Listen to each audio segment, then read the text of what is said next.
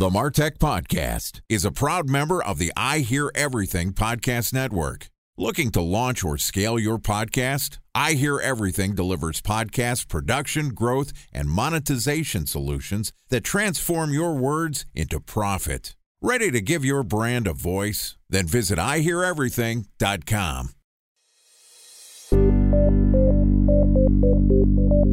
From advertising to software as a service to data. Across all of our programs and clients, we've seen a 55 to 65% open rate. Getting brands authentically integrated into content performs better than TV advertising. Typical lifespan of an article is about 24 to 36 hours. If we're reaching out to the right person with the right message and a clear call to action, then it's just a matter of timing. Welcome to the Martech Podcast, a Ben J. Shap LLC production. In this podcast, you'll hear the stories of world class marketers that use technology to drive business results and achieve career success. We'll unearth the real world experiences of some of the brightest minds in the marketing and technology space so you can learn the tools, tips, and tricks they've learned along the way. Now, here's the host of the Martech Podcast, Benjamin Shapiro. Welcome back to the Martech Podcast. Okay, welcome to Career Day on the Martech Podcast. Today, we're going to learn about some of the skills accumulated and the lessons learned from a great marketer throughout the various stops on his career. Joining us for Career Day is Michael Grasewicz, who recently took the VP of Marketing role at Taft Clothing, which is a direct to consumer, digitally native men's footwear brand focused on delivering unique products and exceptional customer service. Prior to his role at Taft, Michael also worked at a handful of consumer product companies, including Nest and one of my personal favorites, Taylor Stitch. Here's our interview with Michael Grasewicz from Taft Clothing. Michael, welcome to the Martech podcast. Ben, thanks so much for having me. It's pretty cool to be on here. It's exciting to have you here. And I want to tell you, I just did a little research in advance of this podcast. I bought a pair of boots from Taft, and they're like a warm hug for my feet. They're fantastic. I love the product hey, we can't pay for that sort of adversarial right there. So um, yeah, you know, I've gotten pretty lucky in my career with the brands that have given me a chance. Just for the record, Taft has not paid me anything to speak fondly of their products. I genuinely like the shoes and I wore them yesterday. So if anybody's looking for boots, was it taftclothing.com? Taftclothing.com, yeah. Awesome. All right. I'll give a discount code at some point in time in the show. Cool. So I don't want to spend the entire time singing the praises of Taft. I want to learn a little bit about you and your marketing career. Let's start off by you telling us a little bit about how you got into marketing. Well, I played online poker. it's always a good way to start a conversation, right? Yeah. I played online poker professionally in college and I graduated 2009 so it was basically the Great Depression too, and I had made more than enough money to pay for school, didn't really have to get a job. And long story short, me and my good pal, we ended up moving to Costa Rica and we started the first live online poker training academy.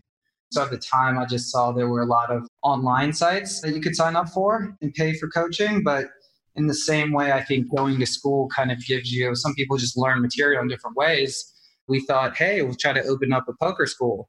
And why that led to marketing is we had a decent amount of students come through, but I learned I wasn't the greatest businessman. There's a lot of things I didn't understand. But one thing I really enjoyed was seeing the business scale. And at that time, we were using bootstrapped online marketing approaches. And man, if I only knew what I knew now then. um, but yeah, it just seemed like something that was really interesting. People were using the internet, people were connecting in specific ways. And how can you kind of harness that for the brands that matter? So that's kind of what got me started down that path.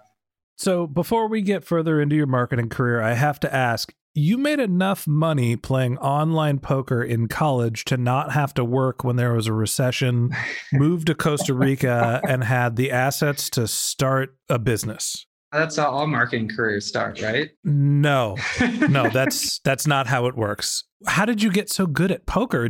Have you always had a great quantitative sense, or how does that work? I was an econ and stat major at the University of Virginia it was kind of interesting when I went to college. My parents basically told me if I got into UVA, I was smart, my life was set. And then I got into UVA and I went there And I was kind of bummed out because I was so tired of studying for tests and kind of regurgitating information that I didn't really know how it was going to be relevant to my life. And I took a game theory class and I was just like, whoa, it's like game theory statistical world. I think I could make a couple dollars and I'll not have to keep asking my parents for money. And I wouldn't say I'm a statistical genius, far from it by any means, but you could say I definitely have quantitative mind. But the big thing in poker, and I think in marketing, if I was to give like a one minute elevator pitch of what I think it takes to be really good marketers, you have to be curious and you have to know that data is not going to tell you the entire story and is not going to give you the answer. A lot of the answers are going to be from your own personal experience and what you think and what you read, and your decisions are going to get smarter. So it's kind of combining this hey, I'm looking at this data, this is what I'm seeing happening, to then the next step of saying, like, okay, I'm going to think that this is why it happened. So therefore, in the future, I'm going to try X and Y. And if those things don't work, then you have to recalibrate your original assumption. I think you're drawing an interesting differentiation between mathematics and marketing, where this is a gross overstatement, but mathematics will give you the answers. Marketing is the practice of understanding what to do next once you have answers to the questions that you're going after. And I think that there's a big difference there. So let's talk about how you use that quantitative mindset that you harnessed playing poker. You started a poker school and mentioned that that sort of flamed out. Where did you go after your stint in Costa Rica running the poker school? I think I peaked too early then. so, yeah, I didn't want to be like 29 at an entry level job. I already spent two years after college kind of doing well, but just figuring out what I want to do with my life. So I started at ComScore as a client service uh, analyst, man, many moons ago. And I kind of went to ComScore. I mean, when I look back, I can make up the story that it was probably one of the best places to start a digital career. That would be a complete fabrication, though. I got the job at ComScore because I had a couple really smart friends that worked and I was familiar enough with Google Analytics and kind of ad serving that if I understood the basics, and that was really kind of like my best bet from poker, because most of the time when I'd walk into an interview and say I played poker professionally, they'd look at me like I was speaking a foreign language. So it just kind of worked out that that started me on my digital path.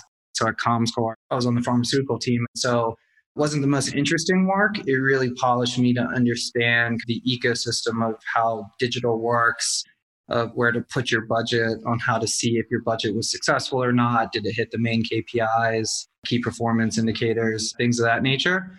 Then, about a year and a half after I joined ComScore, one of my close friends, who's also, you should interview, he's great. His name's Nick. He works at LinkedIn now.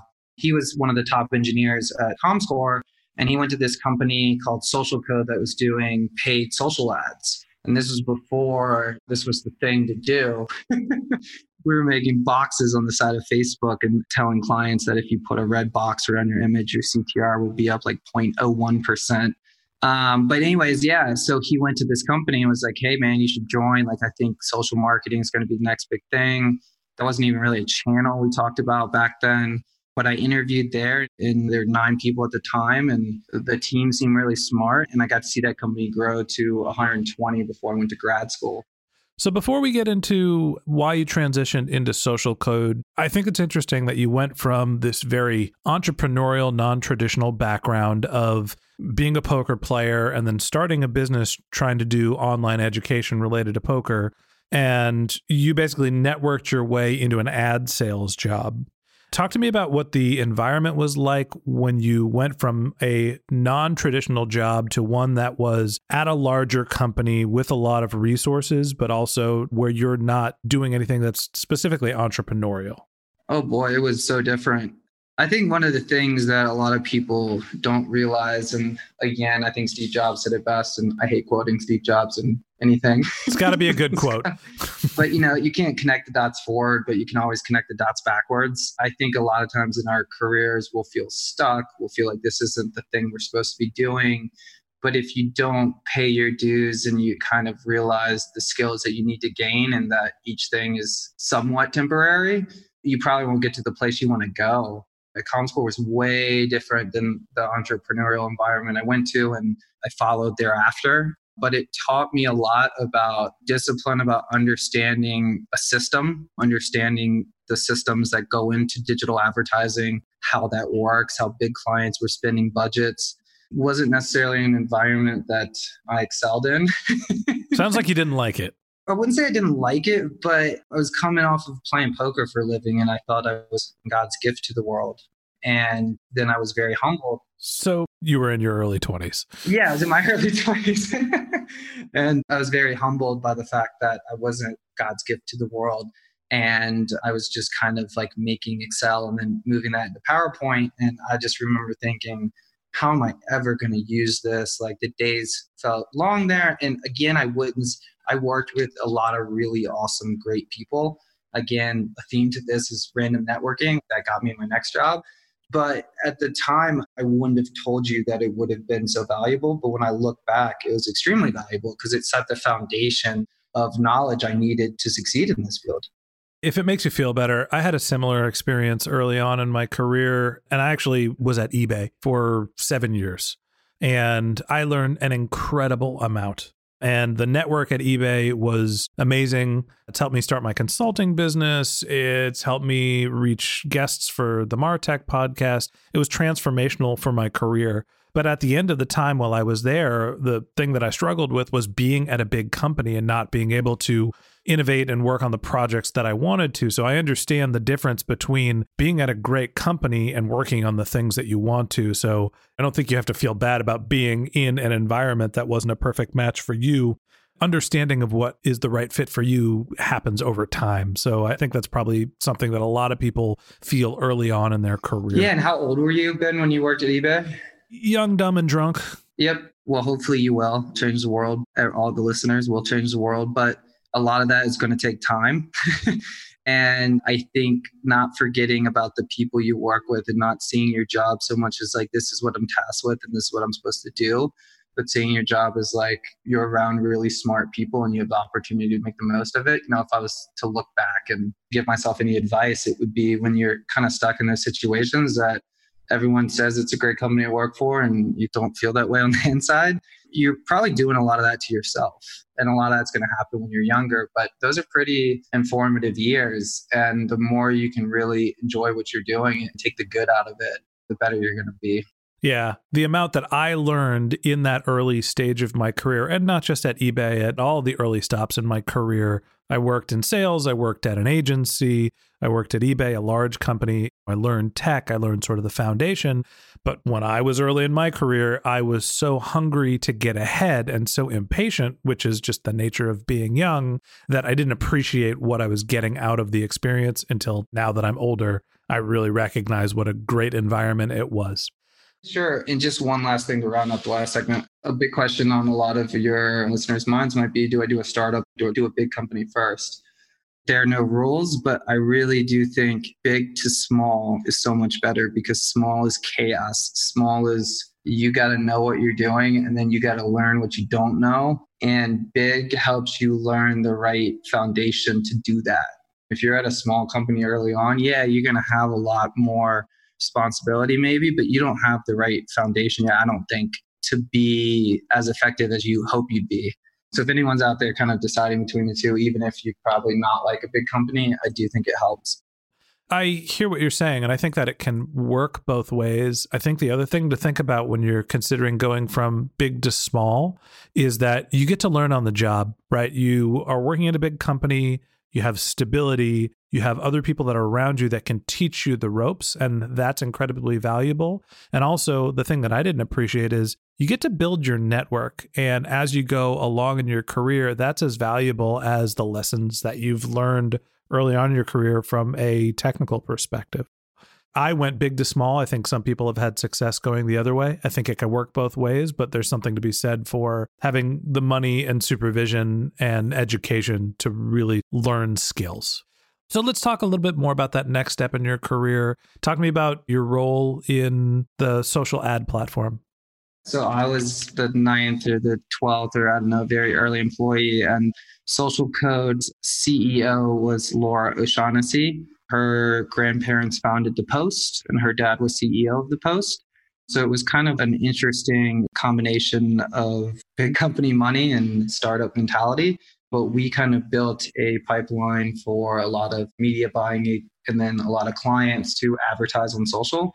And at the time, social advertising was not a channel you talked about. I mean, it was just kind of in its infancy. We're talking about 2011, mm-hmm. and it wasn't something that you had to be doing, you had to be on.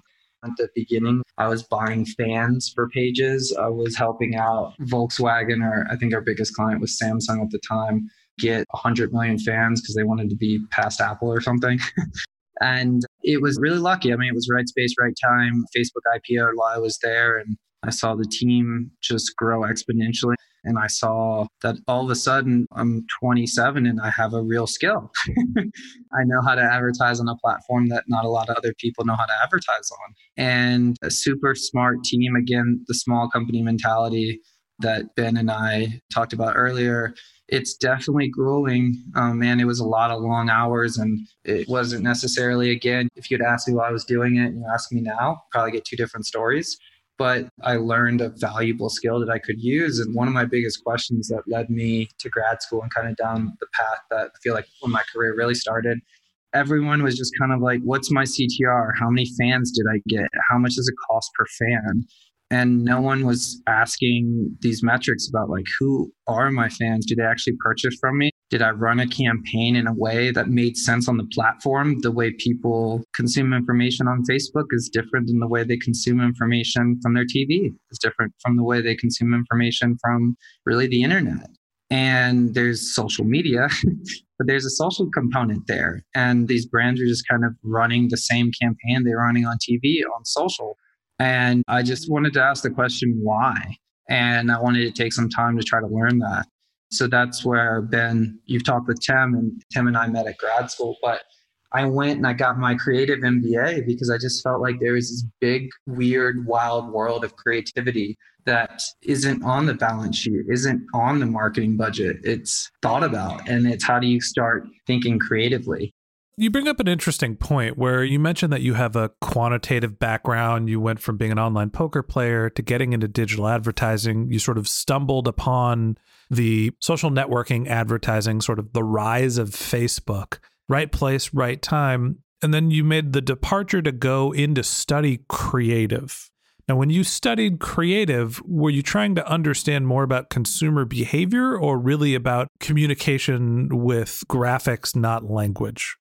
I also wanted to understand business too. So my program was called Creative Brand Management. Shout out to the VCU Brand Center. I feel like my career changed heads and tails when I went there. But again, I was kind of a hotshot coming in thinking that I knew everything about marketing and most brands did it wrong. And I came in and I realized I didn't know nearly what I thought I knew. And what most brands do isn't as bad as I thought it was. So I think if you're not being humbled in your career, you may not be learning it as much as you think you are. But yeah, the brand center, the track is called creative brand management. And it's really trying to merge this idea of like, how do you solve business problems creatively? So it's not so much I went into graphic design and like I'm a fully stacked designer, like I can design front end, back end. No, no way. I still can't even draw a stick figure. But what I did learn is how to think about the customer, how to think about the business, and how to think about the brand and have all of them meet at a place that makes sense. So, really, your track was less about creative. You weren't studying to be a designer, you were learning brand development. Yes, 100%. Time for a one minute break to hear from our presenting sponsor, Mutinex. In 1919, John Wanamaker said, Half the money I spend on advertising is wasted. I just don't know which half. Well, the advertising landscape has changed since then, and instead of reaching your audience on two channels, you're probably reaching them on 20. Turns out John didn't know how easy he had it. But that doesn't mean that you should give up on striving towards marketing effectiveness. No matter how complex your marketing strategy is, Mutinex Growth OS is the market mix modeling platform that measures the impact of marketing on your bottom line. Mutinex's market mix modeling platform calibrates your insights against the latest market conditions so you can make media and marketing investment decisions confidently and quickly. Ready to take your team from I think to I know? Then join brands like Samsung, ING, and Asahi who make better marketing decisions with Mutinex. Mutinex Growth OS. Your best decision starts here. To learn more about Mutinex, go to mutinex.co. That's M U T I N E X dot co. Okay, here's the rest of today's interview.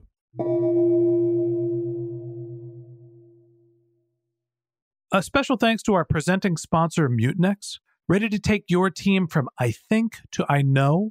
Then join brands like Samsung, ING, and Asahi who make better marketing decisions with Mutinex. Mutinex Growth OS, the marketing mix modeling platform that makes measuring ROI fast, easy, and cost effective. Request a demo at mutinex.co. That's M U T I N E X.co.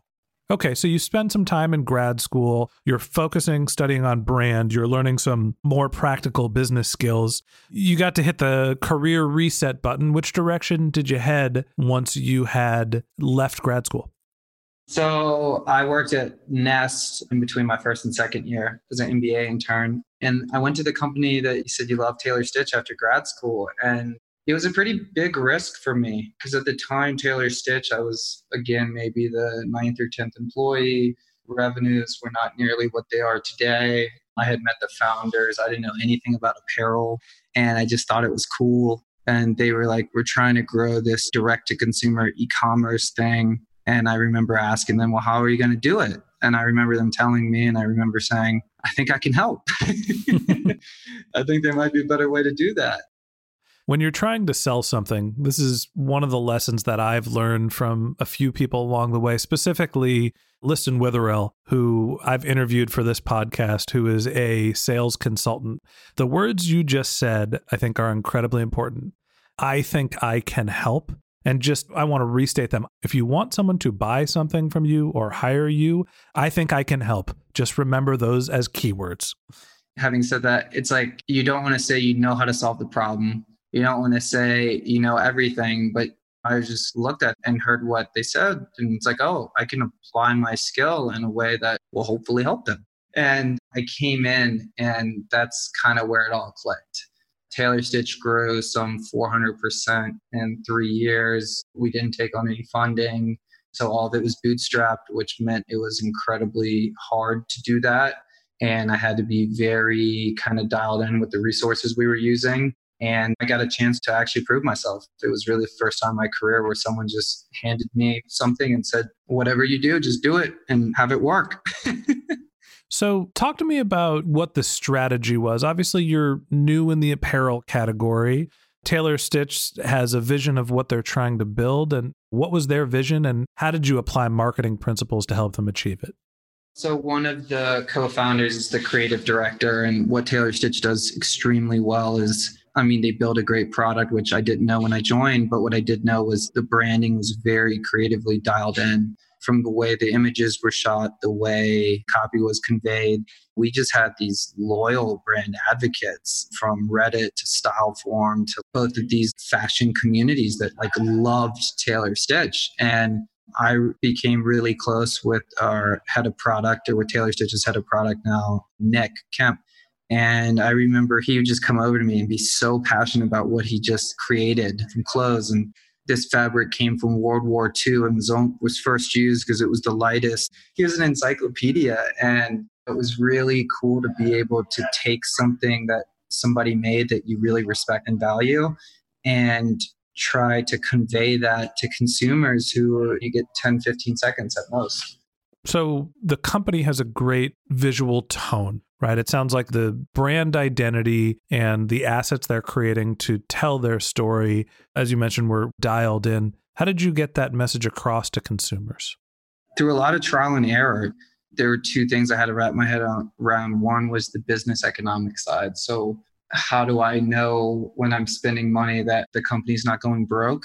So, I linked up with a bunch of people that I thought were really smart. And I said, please help me. and you'll be amazed at how many people actually want to help you, want to give back, want to see other people succeed. I think a lot of people are afraid to ask. If you're going to ask someone, ask them a question that they can answer within two minutes. It shows you've done your homework and it shows you value their time. Don't just say you want to pick their brain and grab coffee. People are busy. But I think if you do your homework and it shows that you're smart and you give them something that they can answer within one minute, they'll usually answer and say, Hey, let's meet up too. Or if you have any questions, here's my number. So I think, you know, being respectful of other people, but also realizing that these were the things I needed to know, who's going to know them, and reaching out was super beneficial. So there's that one side, and then there's the other side of it creatively. How do you execute that? So, coming from the world of running paid campaigns, I was able to set all those up myself and complete the feedback loop. So, talk to me a little bit more tactically about Taylor Stitch, where you're in an apparel brand for the first time. It's a new industry to you. The company has a strong brand identity, and you've got a network that will help you solve the problems that you're trying to solve for tactically in terms of channel mix, in terms of tests and learning? How did you actually drive growth? Was it all just paid social and retargeting or all blogs? Talk to me a little bit about what the apparel industry is like.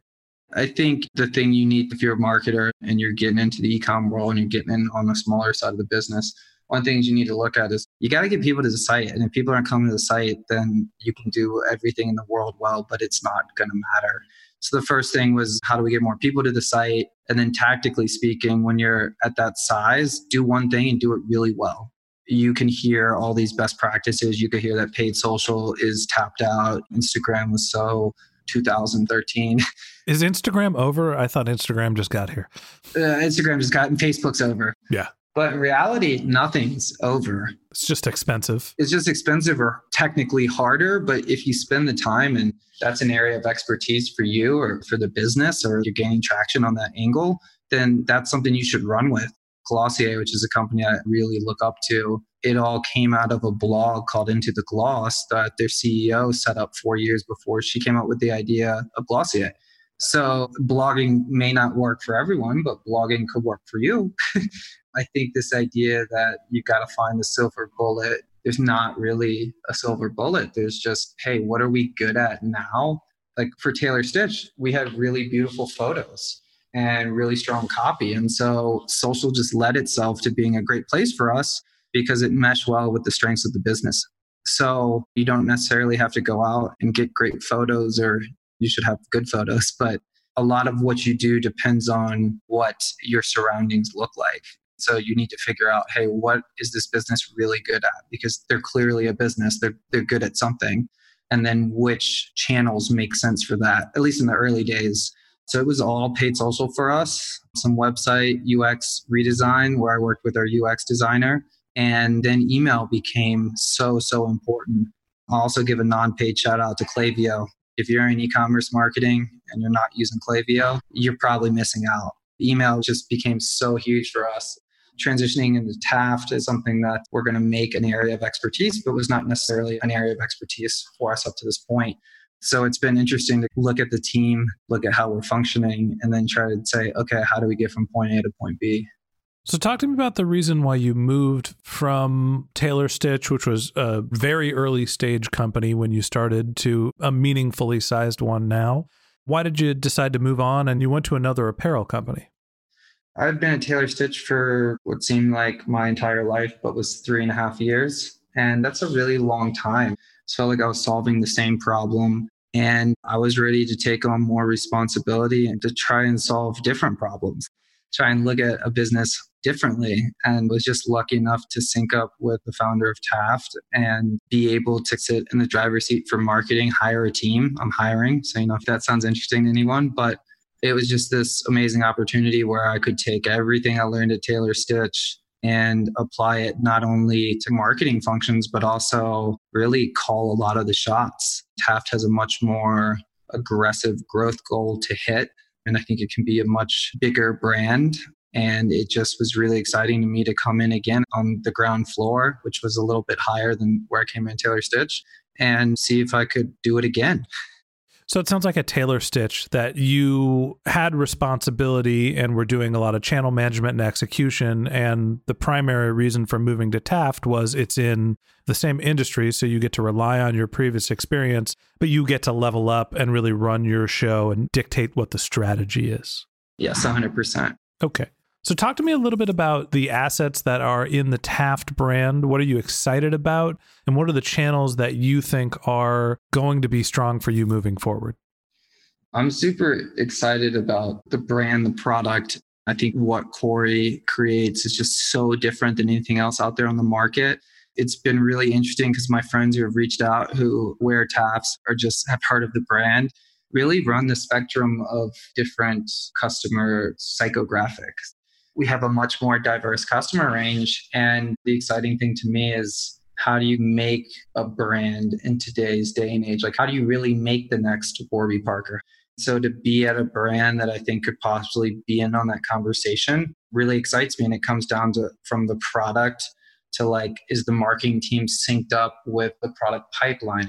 Are we all synced up on what we think makes sense? Is the team structured in a way to execute campaigns on a level that are better than what we could do before? Are we learning from our mistakes?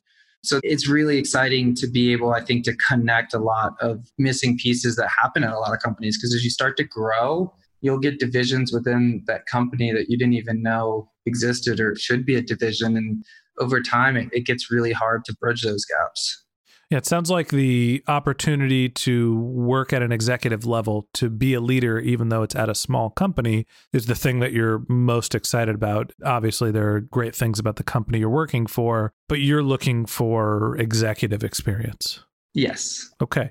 So, talk to me about your long term career vision. Taft, you just got there. You're excited to be the head of marketing and run your own show.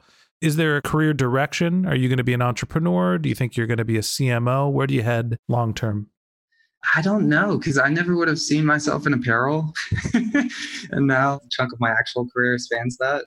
I think where the future leads is the more good people I work with and the more awesome people I can hire and build a great team, the more we gel together, that kind of opens up doors to what's next. And hopefully Taft becomes a household name and everything works out swimmingly well here. And I don't know what would happen next, but for me, the main goal is to wake up and learn a little bit each day and be pretty happy at where you're at and what you're doing. And new jobs, it's easy to sort of have the honeymoon stage, but it's super exciting to me to learn executive skills, to learn leadership skills, and to be building a brand that really it's mine to screw up. it's a great brand. I'm not having to convince people to buy a product. It's not necessarily unique and awesome and priced really competitively. So I don't know what the future holds. I just keep chugging along and, and trying to learn, and it seems to have worked out so far. Great. Well, last question before we let you go. What advice do you have for the younger marketers looking back on your career, people that are just getting started? What words of wisdom can you impart on them? Read a lot, try to think of systems that work together the more you can understand the sort of baseline knowledge of why something operates this way, or you get down to the fundamentals of something, it's going to be super helpful whether you become kind of like a specialist and you're a marketing analyst or you're a CMO or whatever else you are. If you're building upon the right foundation, you can go in either direction. And I think the people around you matter more than you care to believe. And you start to realize that later, if you ask a 24 year old what's the greatest thing about their job, they're rarely going to say the people around them. But then they'll look back and you'll realize how important that is. So the more you can think about that and train yourself to understand that, the more you will just grow with wherever you end up. I think that's great advice. I think the patience that you're preaching and the understanding that the people and the relationships are as valuable as the title that you're achieving or that next promotion is great advice. And that wraps up this episode of the Martech podcast. Thanks to Michael Grasewicz from Taft Clothing for joining us. If you'd like to learn more about Michael, you can click on his bio in our show notes. If you didn't have time to take notes while you were listening to this podcast, don't worry. We have a summary of this episode and a full transcript on our website, which you can find on the link in our show notes or by going to martechpod.com. If you're a subscriber to the Martech podcast, thank you for being a member of our community. If you have questions, comments, if you'd like to be on the show, click on the link in our show notes, or you can also reach out to us on LinkedIn or Twitter. The company handle is Ben J. Shap LLC, and my personal handle is Ben J. Shap. That's B E N J S H A P. If you haven't subscribed yet and you want a weekly stream of marketing and technology knowledge in your podcast feed, got a bunch of great episodes lined up over the next few weeks. So hit the subscribe button in your podcast app, and we'll be back in your feed next week. Okay, that's it for today, but until next time, my advice is to just focus on keeping your customers happy.